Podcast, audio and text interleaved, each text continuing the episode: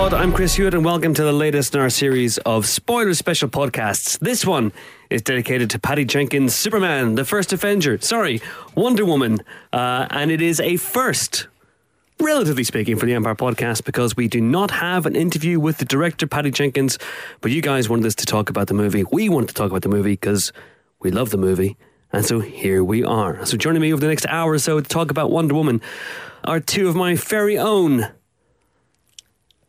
Do it, do it. Wonder Women, Hey. fresh from Themis itself. Please welcome Themyscira, Themyscira, Helen O'Hara, Hello. and Empire's editor in chief, Terri White. Hello. And then, last but not least, the himbo of the podcast, the eye candy, if you will. It is James Dyer. Thanks, Chris. You all right? Yeah. good, good, good. Glad to hear it. Uh, our very own Steve Trevor, or Trevor Steve. James is very excited about this one, aren't you, James? I like Yeah. this. Yeah, I, Yeah. I'm, I'm going to own this. Now, unlike the last uh, spoiler special podcasts dedicated to the uh, movies from the DC extended universe, we like this film, don't we? Unlike Suicide Squad and to a lesser extent Batman vs Superman: colon Dawn of Justice. A similar extent, if I'm honest. Yeah, I like that film. The three-hour version is better. I mean, But- I've seen it and I disagree, but sure. Yeah, yeah. and there's Man of Steel. There's good things that happen in Man of Steel. Anyway, we like this film, don't we? Yay! Everyone's happy about Yes. this. And in fact, I've liked it more each time I've seen it. Mm. I have too, although I'm still a bit fuzzy about the last 20 minutes. But we'll get to that. We'll get to that. Because you guys have DM'd me questions via Twitter. Seven pages of questions. Now, some of them will be covering the same ground, so if we don't get to your question, it's not because it's rubbish, it's because someone else asked something similarly first. Now, we're going to be jumping all over the film with these questions, so I will say, before we get into the discussion, this is a spoiler podcast, so if you haven't seen Wonder Woman, then highly to your nearest cinema, check out the movie, and then come back and listen to the podcast. Sounds good? Sounds good. All right, here we go. Seven pages of questions. Where should we go? Here we go. Random order, okay? Random order. With a David Thewlis question from Mostalica. Did a CGI augmented, mustache wearing David Thewlis work for you as a physical incarnation of war? Also, if Wonder Woman, oh, here we get into it, here we get into it. If Wonder Woman was an MCU movie, where would you rank it? Oh, two for one, two for one from Nostalgia. All right, let's take the, the David Thewlis question first. Uh, what do we think? What do we think of the, of Thewlis as Ares, god of war? It was a terrible experiment. I, it was just a question of which of you was going to use that phrase. Yeah. Dr. Moran, you terrible experiments. I will say one thing about this movie it was great. It actually reintroduced me to my David Thewlis impression. So that's good. Thank goodness Yeah. for that. this, this, this was my biggest bugbear with the film. Actually, uh, he works in the role as it begins, and then as Sir the Patrick god of war. Morgan. He's Morgan. just, I mean, it's that bit where, where you see him as Ares in classical Grecian times, and it pans down to a fucking porn stash sporting Thewlis, freshly fallen from Olympus, and you're just like, really? I have an important question. Is that actually Thewlis's upper body beneath that face? I imagine Thewlis has never seen an upper body like that. He's got, what's that? What, what, like No, come- pectorals? come I now, don't that know what seems they are. harsh. um, I would like to uh, suggest a crazy geeky point at this point. Sir Patrick Morgan could be a reference to the Irish goddess of war, who's the Morrigan. And I would like to think that's the case. No Look, way. I, try, I, I choose to think that they were that clever in the name. Shut up. Should they not, let's be honest, have morphed him into another actor? At the point where you discover he is the all powerful god of Isn't war. there a danger there that you morph him into like, you know, someone who is not The Rock but looks like The Rock, but then that person is a less good actor than David Thewlis, and then everyone complains about that? I think Yeah, that is genuinely yeah. your, your sort of danger there. But CG augmented Thewlis is no more impressive than Um, non-augmented Thewlis. It wasn't. Um, I mean, it was. abs- There's just a bit when you're sat there, and I was like, I know I'm meant to be taking this seriously, and I enjoyed the first two acts so Hmm. much, and I kind of want to shut my eyes and pretend this isn't happening because the sheer absurdity of it, and you're trying to reconcile. And as you say, you know, you believe Hmm. him originally, and then you're like, you can't. Oh my god, he's meant to be the god of war. Oh my god, he's meant to be the god of war, and he's meant to be seducing her to the dark side. That is meant to be. Yeah, it's such actually- is his power. It goes Jedi at that point, It doesn't it? does It's go full on Jedi. Come on work with me, Diana. That's what he says. The big bit where things were attaching to him and it was becoming this all powerful thing. And the moustache was still poking know, through and his eyes were Well, still no, coming through. But Tash is at least because I was uh, I was a Twitter follower uh, wrote about this. Uh, Kate McDonald, hello Kate, uh, wrote a big piece on all the sort of anachronisms in the film. His moustache is not one of the anachronisms. That is period perfect. That's perfect. solid. That is solid. That is there. Solid. I think Thewlis was wedded to the tash. He went, I'm not, I'm not fucking losing it. I don't want to lose it. You cheeky monkey. So, uh, so I'm, I'm keeping it. There's a, there of course are uh, other questions that, that spin off from Thewlis and Ares. Um, we're, we are starting with the end of the film, but this was the big downer of the movie for me. Uh, the fact that the first two thirds of this movie, um, not even the first two thirds, the first two hours of this movie are fantastic. I, I loved it and I was floating on air and I had a big goofy grin on my face, as I say in the Empire Review. And honestly, at one point I was kind of leaning towards five stars with this movie because I thought it was doing everything right. And then David Bloody Thewlis turns up as the god of war, monologues for a bit, and then turns into a shit Magneto, and and it turns into a big CGI punchathon that doesn't I think really catch fire. I think the big problem for me actually watching it. So the third time I watched it was on Sunday, which was after, not to bring the mood down horrendously, after the London attacks, and everything they say in that scene really rang true to me that morning because it just felt really much more powerful in a in a horrible way. Uh, I think the big problem is maybe the design. The design is terrible uh, for the because everything he's saying and the sort of the actual the emotional intensity of that scene is actually pretty good. It's just what you're watching doesn't work. I think yeah. as a villain, because he's not. If you remember, he is trying to expose a truth about humanity, right? And that truth about humanity is it's riddled with hypocrisy, and that this darkness lives within us. And he whispers in people's ears. He that's what he does, and that kind of seduction element I thought was really interesting. And obviously, that's what she then wrangles with, which is, you know, actually humanity is flawed and mm. it's problematic and people aren't always good and there is evil within the world and all of those and I really liked all of those themes but he was just rendered terribly like it was farcical and he that was- mm. undercuts the the really great stuff that's happening from a thematic perspective He was If- used to saying things like, I will destroy you. And it's just, oh, really? If he's just like, let's imagine for a moment they hadn't put him in any armor, he'd mm-hmm. still been like mm. throwing big things at her, so she still has has to deal with stuff. But he's just standing there in quite a cool coat.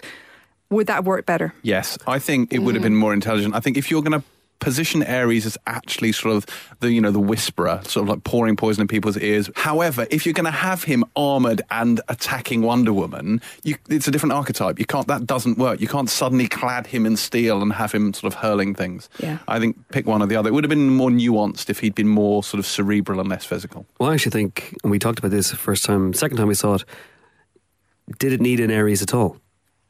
Did it need the God of War twist?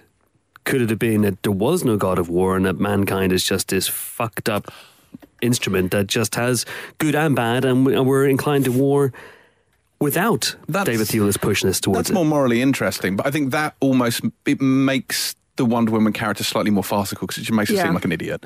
Um, whereas I think it's quite interesting the way we know. think she's an idiot, and everyone thinks she's an idiot, but actually it turns out she's right all along. I don't know if it does make her an idiot. It makes her she has this belief in Ares, and then the fact that she, re- if she comes to realization that there is no Ares, or he was defeated years ago, or it's just a fairy tale. After all, this is a movie where she gets lied to constantly from, well, at least from from the beginning. She's lied to again and again and again. I think that would have been an interesting point in her development as as a person had this Ares not turned out to be real. The problem, of course, is that she's so powerful that they needed something for her to fight on a similar power level, and that's a problem Well, with all these movies. It's a problem with yeah, it's a problem with Superman. It has been for all these years, Yeah. um, and uh, and yeah, it's a big big issue, and it's going to be a big big issue for Justice League because if you have problems coming up with a bad guy for Superman or Wonder Woman on their own, Uh-huh. well, good news, guys, there's more of them. Yeah. And, and isn't that point in her development, isn't that dealt with by the God Killer sword? Because ultimately, you know, she thinks that is the thing that kills gods. But obviously, what she re- finds out is that she is the God Killer and that strength from her with, is within. So I think it's really handy for there to be a something for her to mm. kind of bounce off and have that realization. With I think the battle was just handled terribly and it was very much a mm. BVS kind of uh, kind of battle with Without things the flowing up. There was one shot, there was one aerial shot, which I'm pretty sure was actually just BVS, kind of like with a different colour thing put on treatment put over the top. Um, so it, for me, it really helped that there was something that a physical thing, person, whatever we're calling Yeah. him, which enabled her to kind of accelerate that journey and, and have that realization about her power as a as a woman, but also as a demigod. And, and also, once she kills Ludendorff, her role in the film stops. She she stops at that moment, and there's a, there's one we'll talk about later on. I think where she has this moment of doubt and weakness when she's confronted by Steve, and Steve says, "Help, help." And I feel it's a little bit out of character for me with, with Diana's response. But uh, at that moment, she would just stop, and Steve's story would continue, and he'd be off, you know, getting on the plane and stuff, and she'd just be standing on a roof going, I am not sure what I can do anymore. So they needed something for her to do. But I wonder if that maybe was something that they could have fixed at the scripting A random thing that stuck maybe with, with me while watching that, which is just I couldn't work out why they'd included this. So when she kills him, she leaves the sword embedded in the corpse. Yep. Mm. And then when she faces off against Ares, she reaches for it and it isn't there. And then the next shot is just of her ankles as she plops back down, having presumably gone up to retrieve Yep. it. And that just seemed like, a, I mean, why? Why, why leave it? Why have that in there? It seemed a very peculiar little I, thing. I was worried when she left the, the sword in there, so I was glad that they Huge showed her actually. error. Yeah, I was actually I was glad that they showed her actually dealing with it. But I guess he wasn't worried. He didn't have to Hmm. stop her getting it because he wasn't scared by it. no, I just, I just found it an odd thing because if you were gonna, if it was gonna be a thing, make it a thing, and if it's not a thing, why have it in the movie? Take it with you. It, Well, I think at that point you're still supposed to think it is a thing. It's a basic thing. If you have a weapon, you don't put it down. Who uh, who saw the God Killer twist coming and who saw the Thewlis twist coming? I remember Nick de Semlyen Oh, leaned over to me about halfway through and went, It's Thewlis." It's Thewlis, isn't it? It's Thewlis. I went, yes. well, in yes, fairness, is." I, I guessed from the synopsis they gave me on set, and I talked Nick through everything I knew on set. So yeah, that may have been in the back of his mind. It somewhere. was blatantly obvious. I tweaked it the second he walked on. Also, he The was being- second he walked well, on? not the second he walked Really? on, but he was being Really? so shifty. Oh, he was in Lupin mode. He was in nice guy oh, mode. Oh, he was, and he, he clearly had his own help agenda. Yeah, Yeah. I'm going to help you for no obvious reason. uh, no, it was yes, very, very, very telegraphed. You all need to watch more Harry Potter. How do you have David Thewlis in your movie and not decapitate him? That's just the one thing I'm going to say. The man's been decapitated on screen more than anyone else, pretty much. So just lop the head off. Tash and all. Uh, right, second part of this question from Mustaliga. If Wonder Woman was an MCU movie, where would you rank it? That's that's problematic. It's somewhere pretty close to Captain America: The First Avenger, if I'm honest. Okay, okay. We top five? Uh, that is top five for me. Yeah. Oh, really? Yeah. What? Yeah, I said it. What's wrong with you? I love it. It's a very good film. It's a very good film, James. What the first Wild- Avenger? Yeah. Wildly underrated film. Yeah. Yeah, it's it's fine. Just not as good as most of their other. Well, given films. that, given that this movie is Captain America: The First Avenger for the most part, with a lot of Superman and a, a little bit of Thor and a little bit of Monica. No, I think this is yes. I think this is better than the first Avenger. I I don't think it's on a Doesn't par have a musical number. with- no, it doesn't. That's More's true. the pity. I don't think it's like on a par with the top tier Marvel movies. Uh, but uh, I think it's I think it's it's a solid sort of upper middle tier one. Uh-huh. Um, I'm I'm pretty happy with it. I think ultimately that we can't. Although I did love this film, I think the the last half an hour is is caused some serious harm for me, and just how much I I did love it, and I think that makes it really difficult to argue against some. of You know, a lot of the Marvel. You know, think about Captain America. It's just so brilliantly executed from top to bottom, and there was such significant flaws in the last half an hour of this film. I think that makes it really problematic. Can somebody just remake the last half an hour and just do, do us all a massive favour? In many ways, its treatment of the war is arguably a little problematic. Do you know what I mean? The way it kind of yeah. resolves to the hugging and the oh look, let's all be friends. Uh, that's Uh, I don't know. I I found that quite uncomfortable. But this is the war where the two sides played football at the- against each other at Christmas. Very true. Yes. Very true. So I, I yeah, I, I know what you mean, and I but I I don't care. and rightly so. And rightly so. It No, Most Helen O'Hara comment yet. no, but it's just- true. I feel like I feel like yeah, you can absolutely and and the the tweeter I mentioned has has done a great piece picking apart its treatment of the war, deservedly so. Um, you know, she is ultimately killing conscripted men who probably don't want to be there when she attacks the, the trenches and goes through the the Belgian town. Um, there are lots of things that wouldn't make sense, like German High Command being just behind the front on the Belgian border and having lots of invited guests in fancy costumes come to join them there because the fighting continued right up until the last minute, you know. Uh, so that seems a bit odd. Uh, but at the same time, like thematically and in terms of the storytelling, none of that really bothered me so much. I thought it, I thought it would bother people more than it did. I, I wrote a line in my review that the the fact that it does detour into World War One and it does not just World War One, but no man's land and Yeah. the front and you know Mustard gas. and- yeah, essentially war crimes. I thought that might have caused some issues. Now, yes, there have been some people who've had some problems with it, but uh, but by and large, it's a little bit like Indiana Jones fighting the Nazis in, in those movies, um, or or or Steve Rogers fighting Nazis on Hydra in, in the first Avenger, or you know. Blackadder, a comedy set in World War One. You know, although I, I, I did want to see Field Marshal Haig, Lady hmm. Haig, and their tortoise, Alan. It's a shame. Um, and I, do- I do think that the fact that Ares was British, Yes. as it were, does detract some somewhat from the comparisons to, to World War II because she's coming at it like it's World War II, actually. And she's coming at it like the Germans are just the bad guys. That's what Yes. she's been told by Steve, which is what he believes, and he has no reason to really believe I've, otherwise. I've lost count the number of times I've people, seen people say the word Nazis in, in regard to this movie Yeah. because people don't know. It's they don't, not, Yeah. yeah.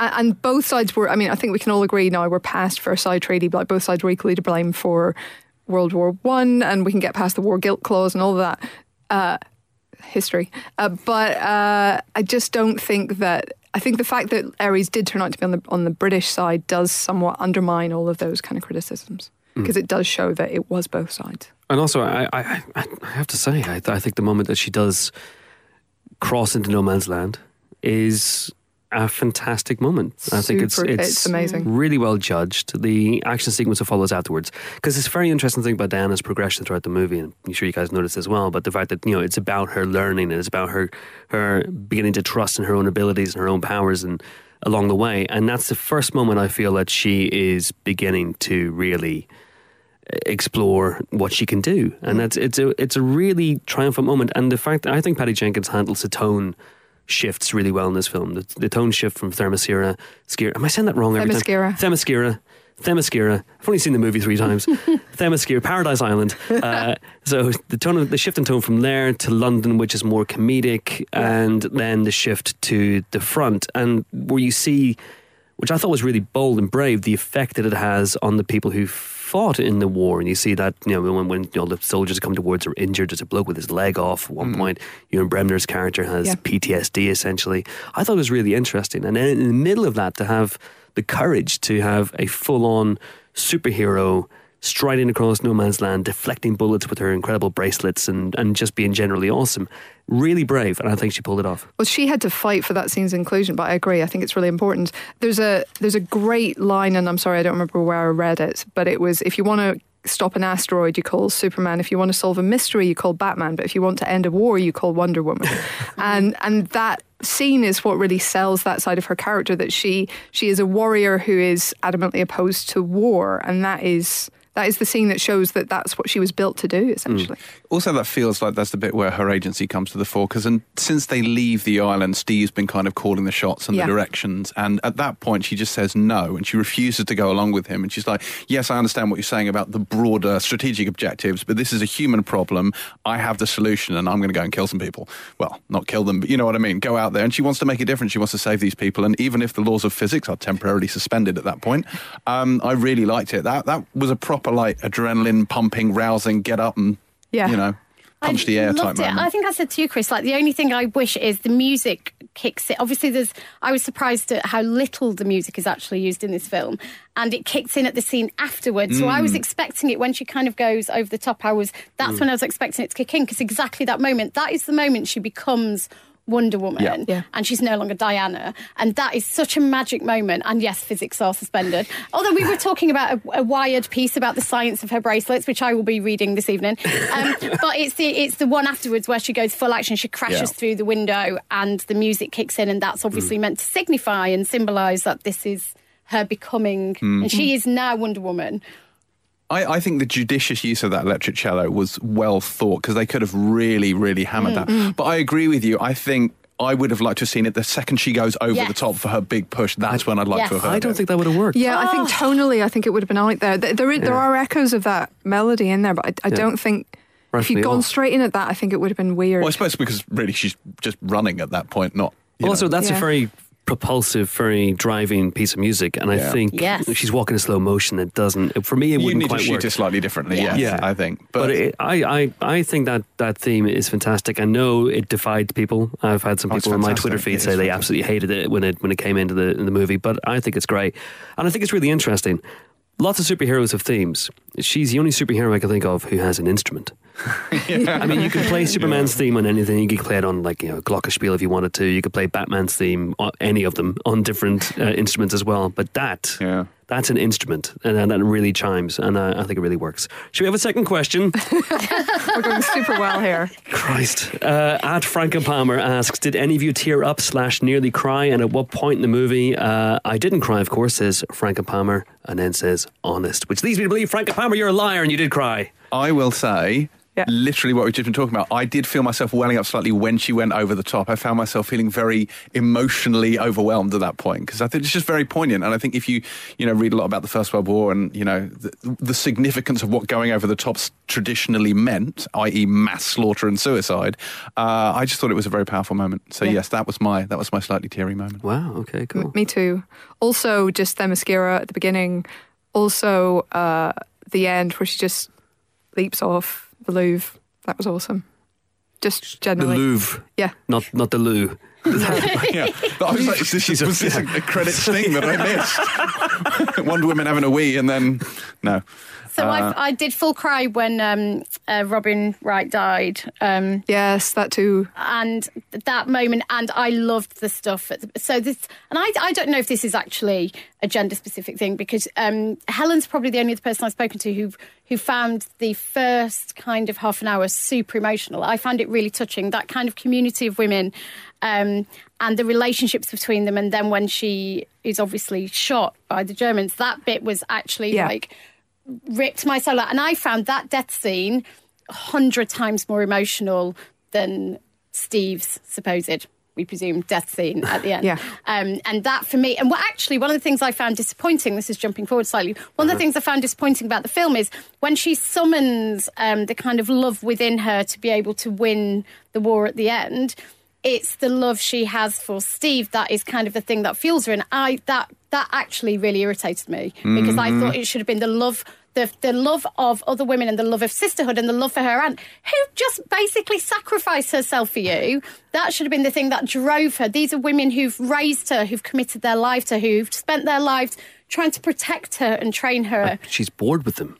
That's that's what you know. She spent How dare you. hundreds of years, if not thousands, with them, and then this guy comes along and he's exciting and, this fresh. and look at You that know. hair, man. Yeah, it's Like- definitely above But, um, average.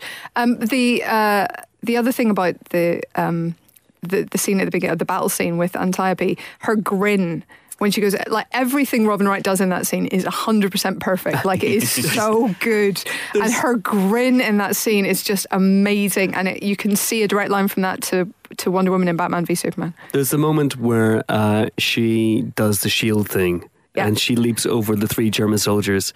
And there's an amazing shot of her in slow motion turning around and firing the three arrows at the at the German guys. I turned to my wife, drinking game. I turned to my wife and said, Imagine that being the last thing you see. You'd you'd almost die happy. It'd be like, okay, I've been killed by a goddess. I'm fine. It's all right, guys. Yeah. Um, I thought, yeah, it's interesting because I think uh, those characters, that scene, that whole segment for me is analogous to the Krypton segment in Superman the movie, and then moving to, you know, our hero moves to planet Earth, quote unquote. Uh, and I think it does a similar job. It doesn't blow up in the same way, obviously, that, that, that Krypton does, but they have very limited time to get those character types across and those archetypes across in, in the same way that Marlon Brando, Susannah York, and Yeah. had with the, the Krypton moments. I think they do a really, really good job of it. God, yeah. The but the the point you make about the emotion that Diana feels when Steve dies and not when Antiope dies is. I think it's it's it's very much a tradition going back to Star Wars. You know, Luke doesn't get upset when his aunt and uncle who've raised him die. he gets upset when the old bloke who's just met He gets literally met off. like a day ago. Yeah. So uh, yeah, it's fine. But uh, for me, I did. I came close to tearing up with when when Steve died Um, because of the the last shot, the last shot of Chris Pine in the airplane. Looking back, knowing his life is about to end, and presumably the last thing that enters his head is his thoughts of, of Diana, and he has a lovely little smile on his face at the end. I thought was very very moving. She rocked you- his world. Have you never had that experience where you've met someone and just like instantly just fallen for them? I mean, I don't know if I have. Never, never. Um, I mean, do we think he's dead, dead, dead, dead, dead? No, I because nobody think- stays dead in comics. He I- has to be. There were rumors Yeah. that he signed up for more than one film. Well, no, there are there are a few options for ways we could see him again. Okay, number one, somebody like Eris snatched him from the jaws of death. Probably unlikely. Number two, flashbacks. Super likely.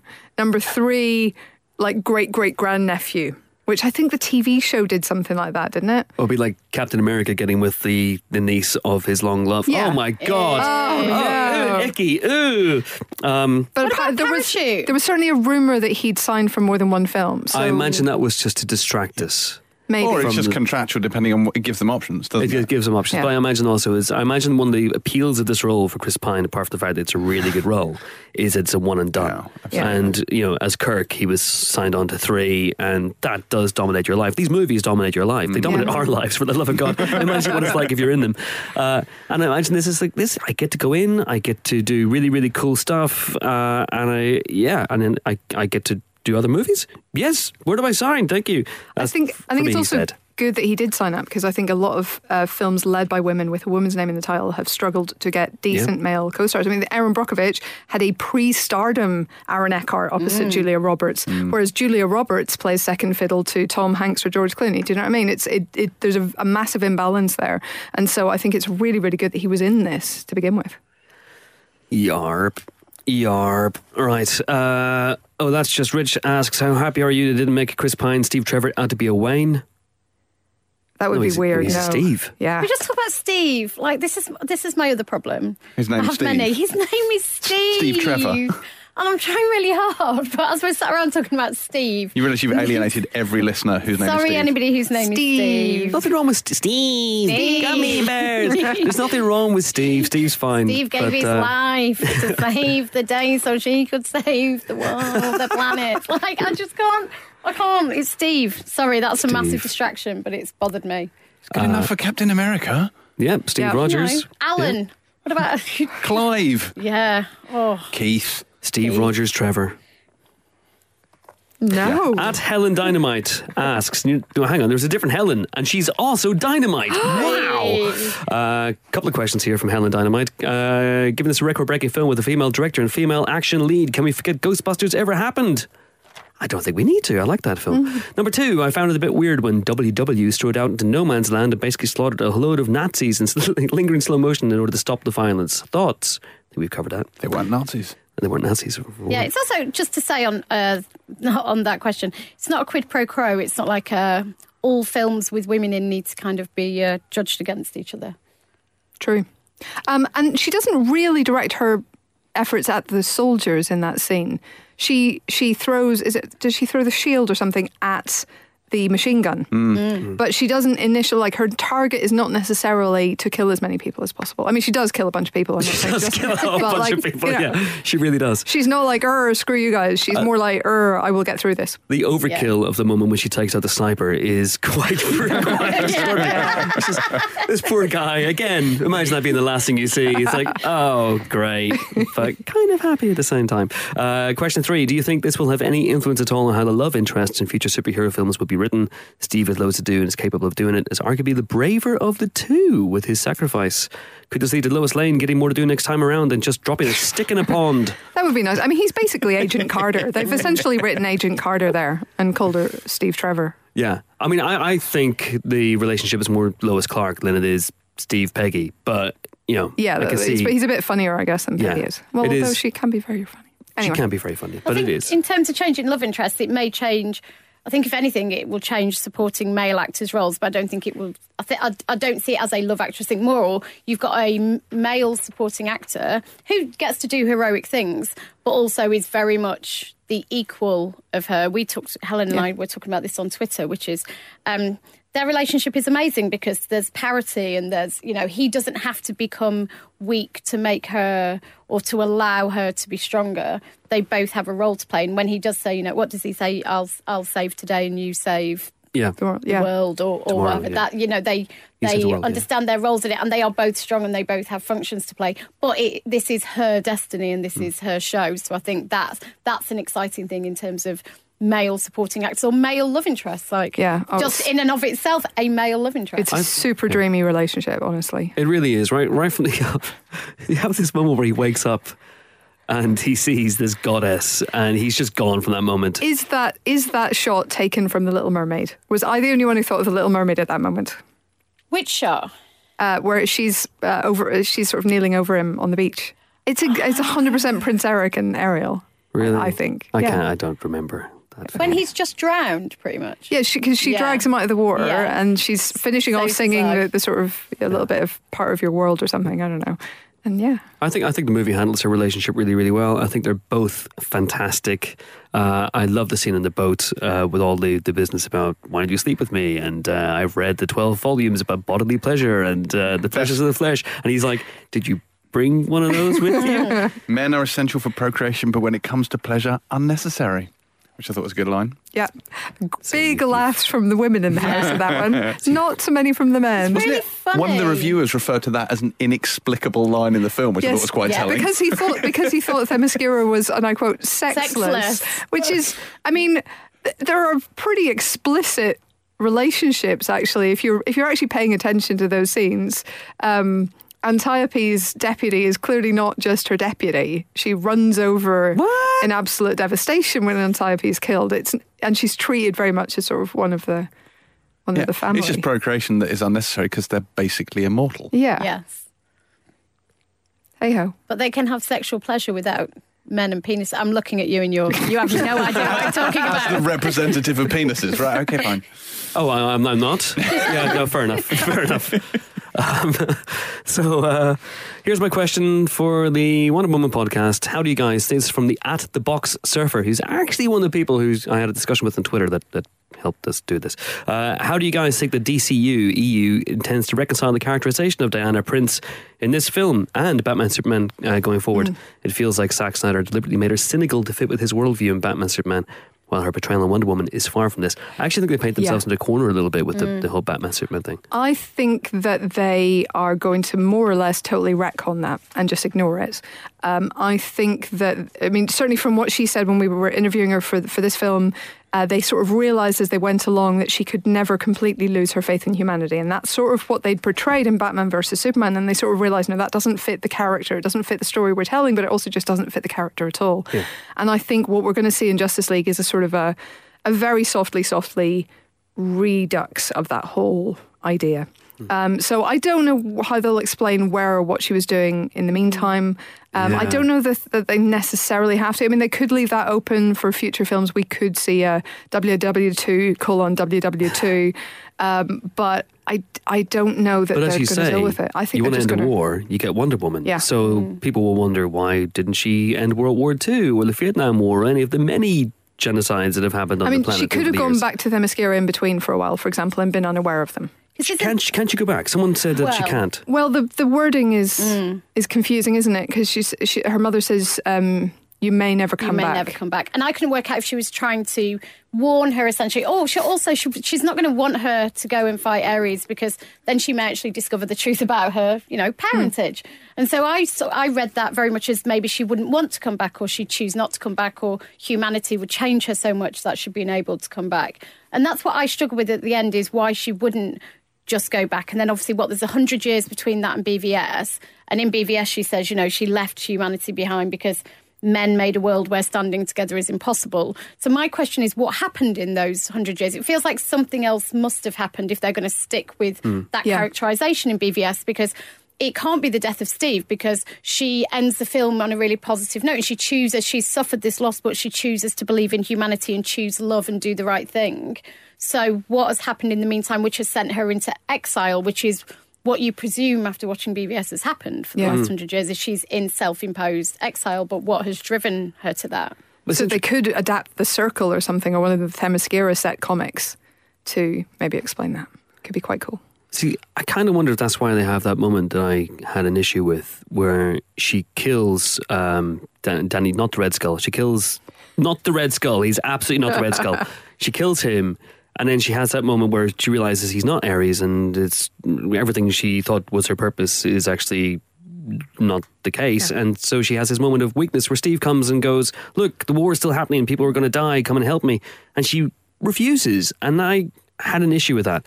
And I wonder, though, if that's what they were trying to set up. Or they were trying to reconcile that Diana with the Diana of BVS, who has stood by for, for many, many years and let terrible things happen. You know, wars and the libertines and, uh, and all sorts of terrible bands just happen. And she's, she's I just wonder if that might be something that they were they were going for there.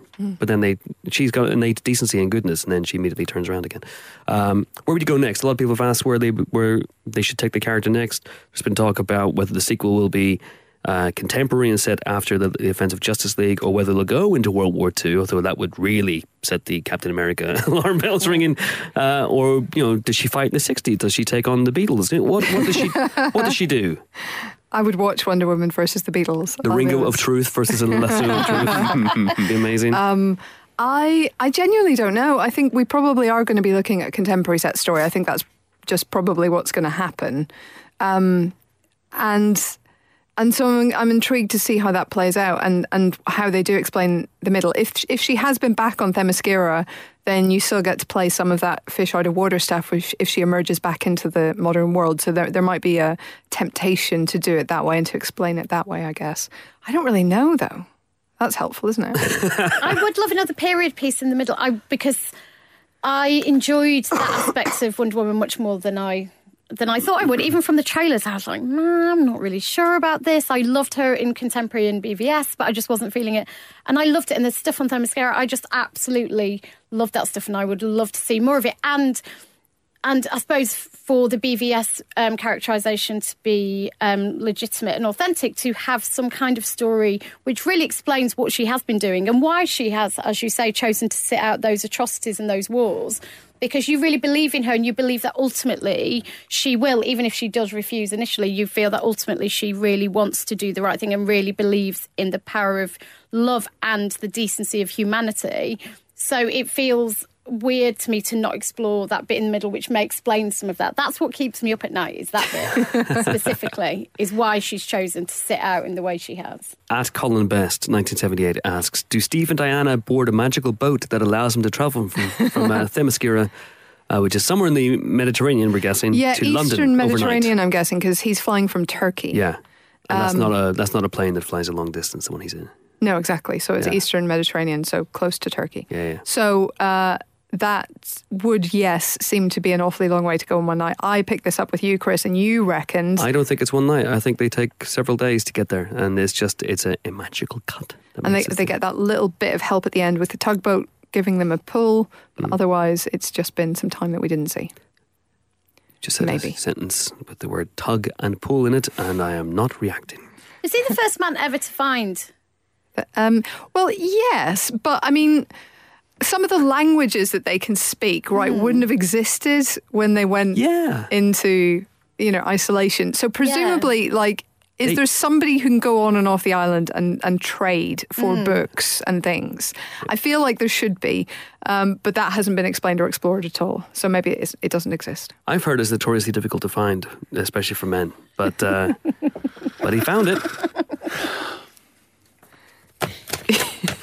Uh, yes, I agree. I agree with Okay. Helen's theory. Yeah, thank you. Uh, this fictional Themyscira of which you talk uh, at OB08. Do you think the sword uh, is actually important, or was it always intended they would tell Diana it was the weapon? And it was put in a pedestal for that purpose. Also, why did Bruce Wayne need to send a, send a picture via armored truck? Yeah, WhatsApp would he's- have been fine. He's Bruce Wayne. He's known for overkill. Let's be honest. Yeah, what WhatsApp's private, right? Somebody was telling Yeah, me it's nobody end-to-end can see it. encrypted. Encrypted. Yeah, just checking. Um, Carry on. my my I'm gonna just gonna gonna uh, jump in with I have issues with um uh with Connie Nielsen's logic. So the whole point is she doesn't want to tell her what she is because that will make Ares find her sooner, which we can gloss over the fact that that makes no coherent sense whatsoever. but if we're assuming that Ares is going to find her, then not training her to fight makes even less sense because she'd be absolutely helpless when he in fact discovered her. So surely from the moment she was born, she should have been turned into a ninja. Well, that's Antiope's. Yes, Yeah. and she happens to You be know, right. yeah. But I just that that whole thing irked me slightly. Well, maybe it's that. Sh- I mean, maybe there's a sort of a prophecy that the wording of which we're not familiar with. Maybe that would it's be that- handy. Maybe maybe Ares finding her depends on her fulfilling her fate as an Amazon, for example. So she doesn't become an Amazon, then she's absolutely totally fine. Because she's on an island full of warrior women, so she would the, the world's biggest fifth wheel. You know, completely Yeah. useless, Yeah. contributing nothing. Um, it's a slightly odd. Well, there, there are senators as well. I bet they're kick ass though. Yeah, probably. Is it not part of her den- her mum's denial though as well? Like this this sense of wanting to keep her in the dark about who she really is and what her destiny is, and she doesn't want her to fulfil that destiny. I No, think probably it feels true. like we all have secrets and shame, James, in our families, and this for me is just you know a version of that.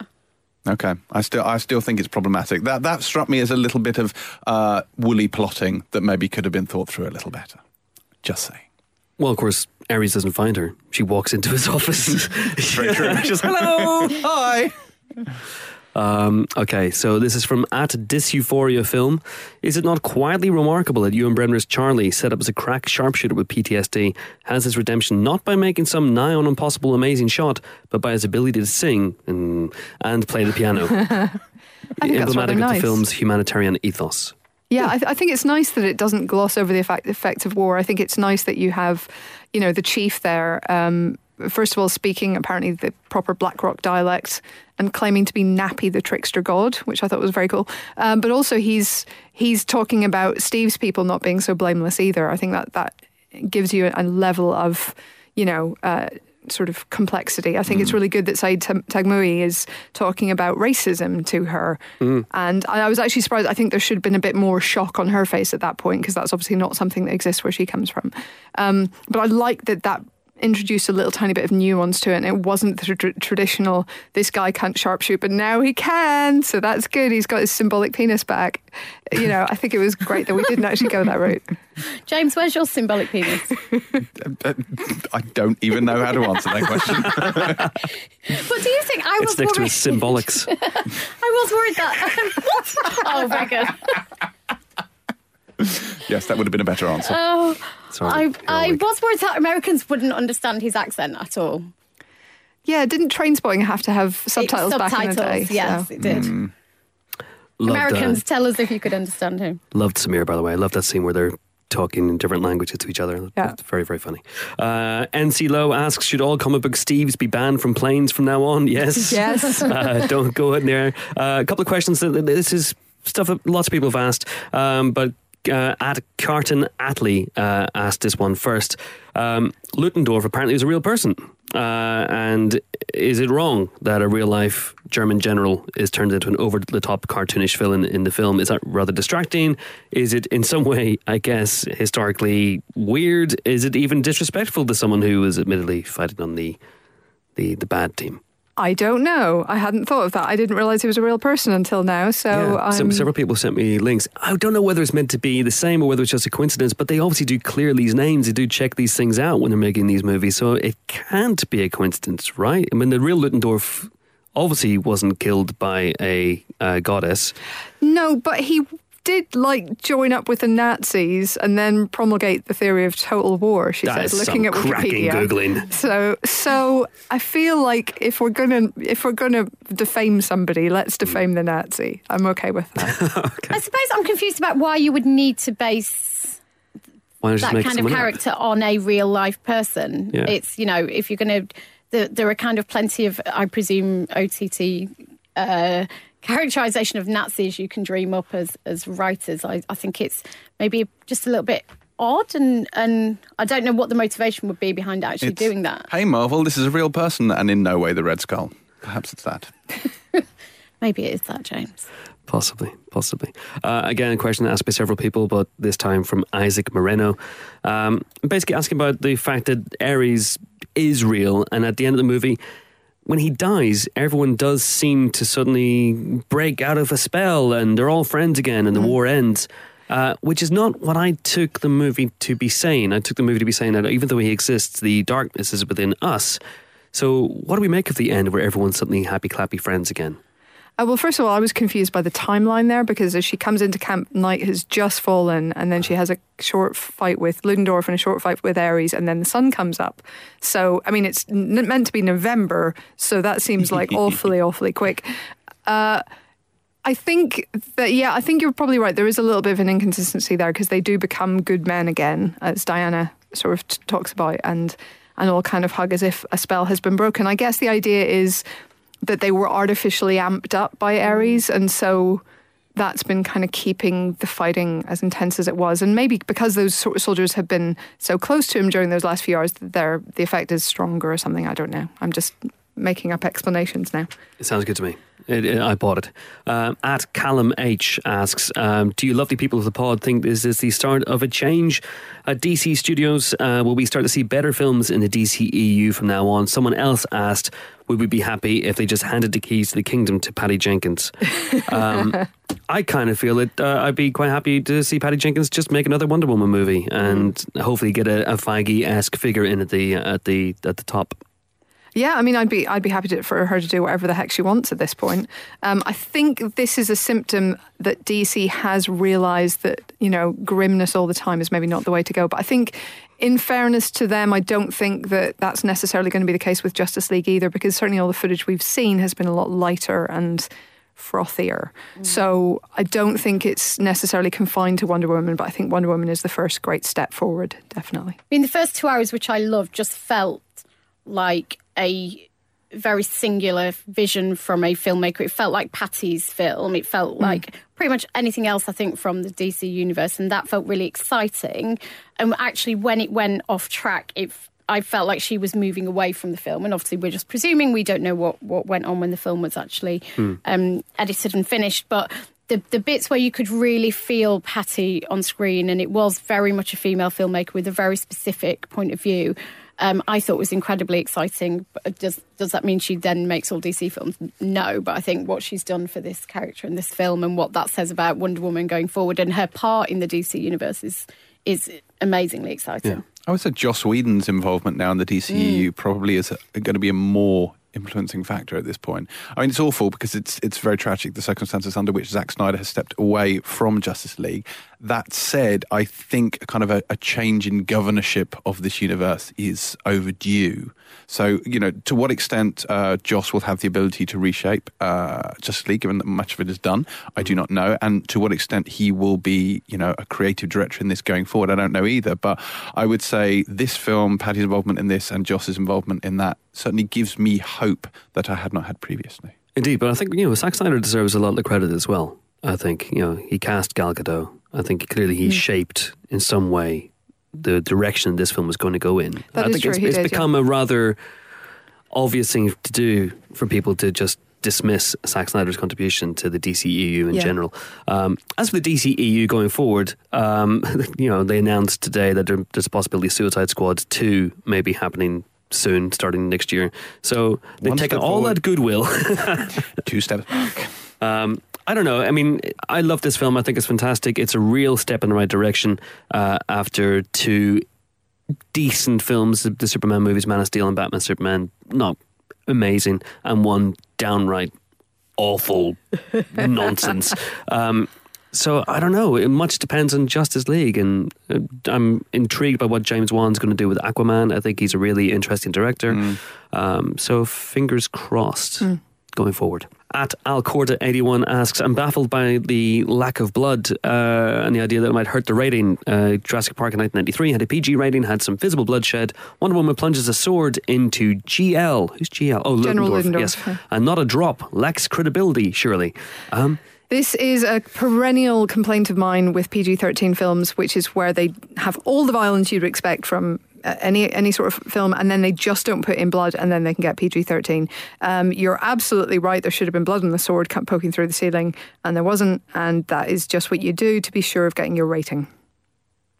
Yeah, but then again, if we if it had been blood, like how many people die in Winter Soldier?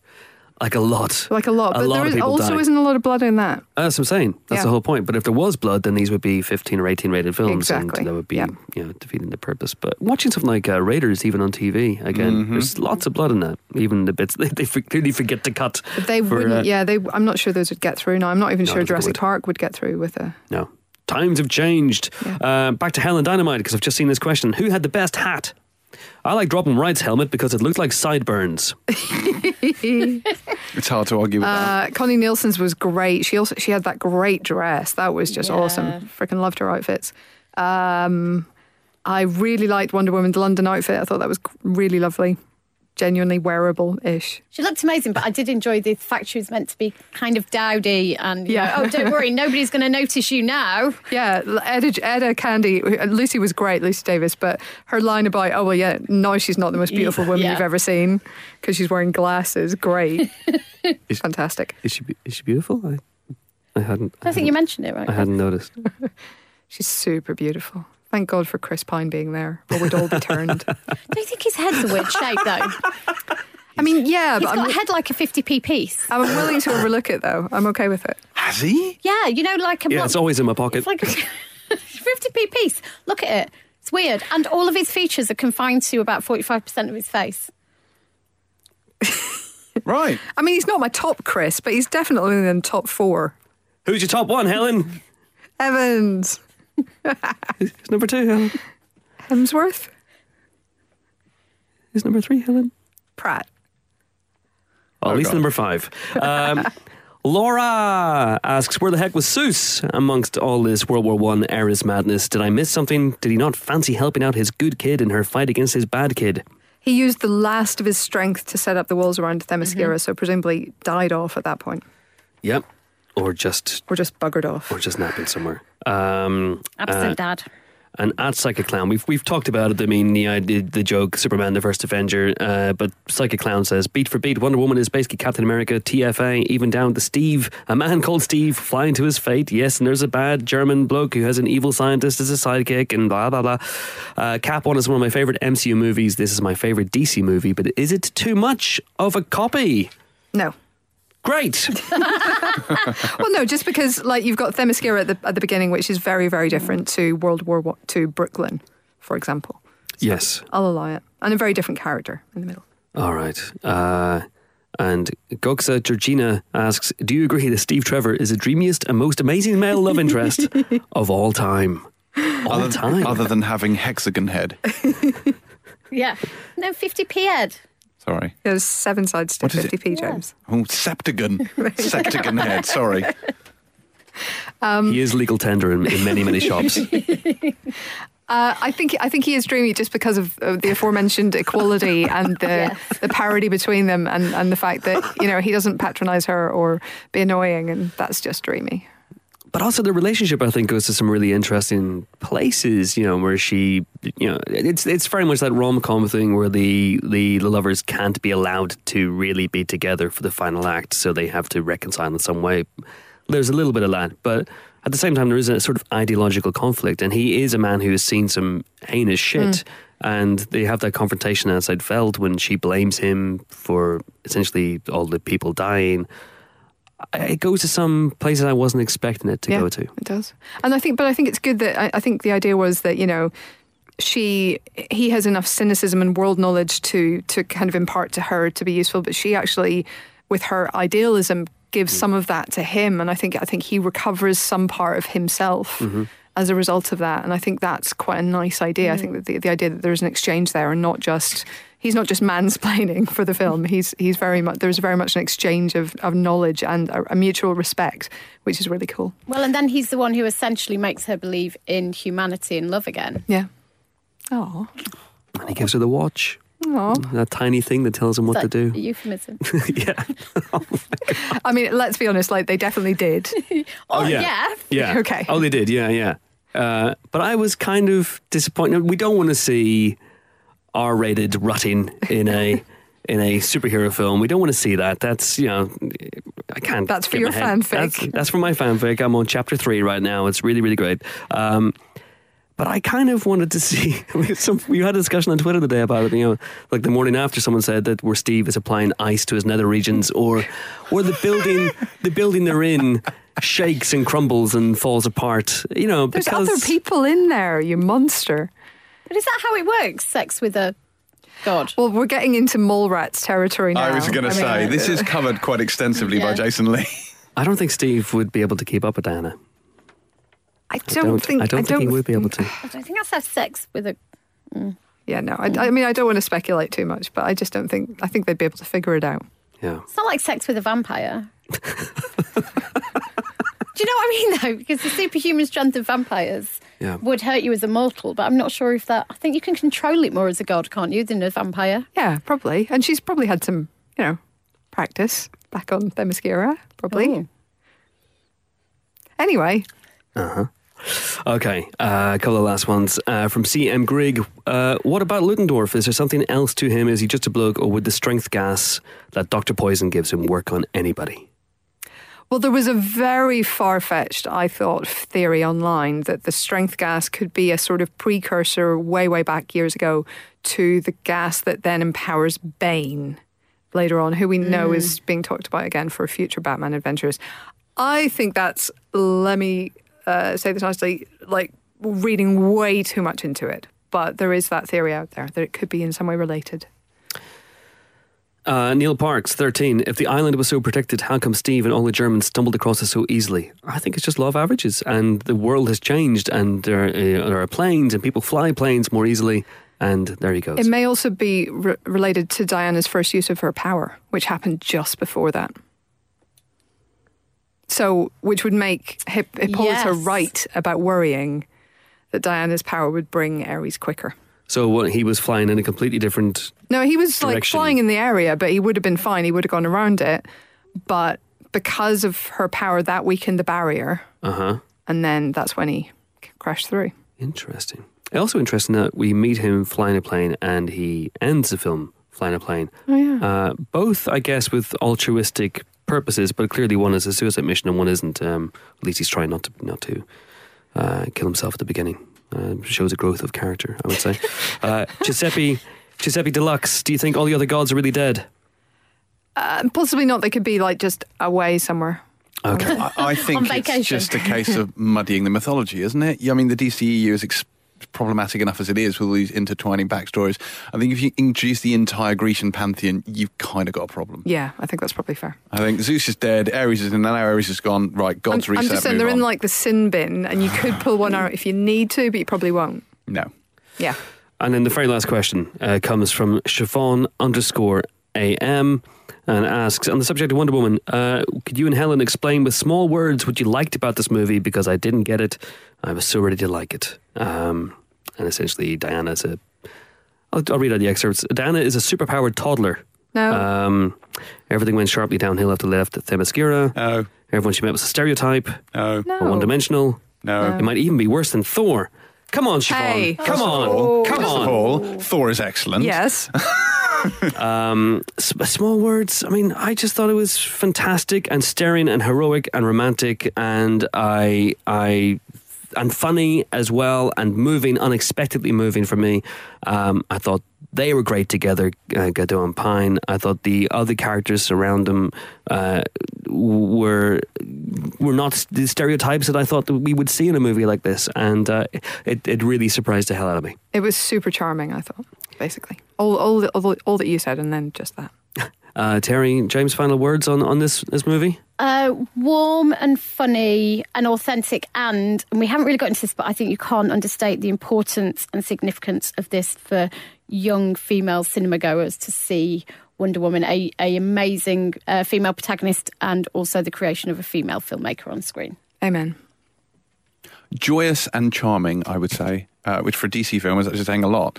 Um, no, I thought I thought it was great, and also I, I think it is only right on this particular podcast and in general that we have talked about the film on its merits as a film and not got hung up on the gendered side of this. And I think one of the biggest problems with the way this film film's been received by a lot of critics is everyone's gone so hung up on the gendered issues here when actually it's just a good superhero film irrespective of gender.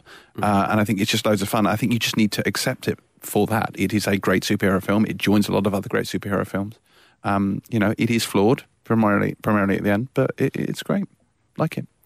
Uh, and I will. I will end with uh, asking Terri very, very quickly your theory that you shared with us briefly in the cab on the way here that Wonder Woman is frozen. Please explain this. Wonder Woman is totally frozen. Uh huh. Right. So, Yeah. Steve Rogers is frozen. so getting it wrong. obviously, everything she touches turns to ice. She's given the gloves by her parents, locked in the room because she's going to She's told to control, control her, her, power and not use her powers Yeah. because it will draw attention, it will put her at risk. Yeah. Okay. And Frozen is essentially a journey of a young woman learning to not just harness but love and appreciate the power within her. And only when she does that can she save the world. And and she does it for love at the end. You're right. Yes. She's she saves her sister through love. Just to play devil's advocate, save the world that she doomed. Let's not let's not miss that point. James, James splaining. We came up with this today. James splaining. James splaining everywhere. She brought on an eternal winter. It's entirely her own doing. Yes, Well- but then she saved the world, and actually, it what that wasn't her fault because if she hadn't been told that her power wasn't safe and that it wasn't something she could explore, She would have been able to control it years ago. yes, James, you've been Wonder Woman explained. Yeah, fair enough. Learn I'll to let take it go. that. Let it go, mate. Yeah, Don't hold it back. don't hold it back anymore. Do you want to build a snowman? Yeah. Let's do it. Let's do it. All right, that is it for our Wonder Woman spoiler special. Hope you guys enjoyed it. If uh, you've any more questions, do send them in via Twitter. Uh, our next spoiler special will be for The Mummy with director Alex Kurtzman uh, talking to Helen in that one. That'll be out on Monday, June 12th. In the meantime, uh, regular podcast is up every Friday as well. If you don't already listen to that, then please do listen to it and subscribe via iTunes as well. Right, that is it from James, Bye. from Terri.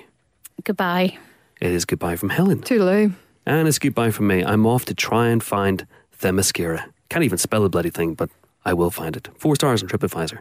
Thanks for listening.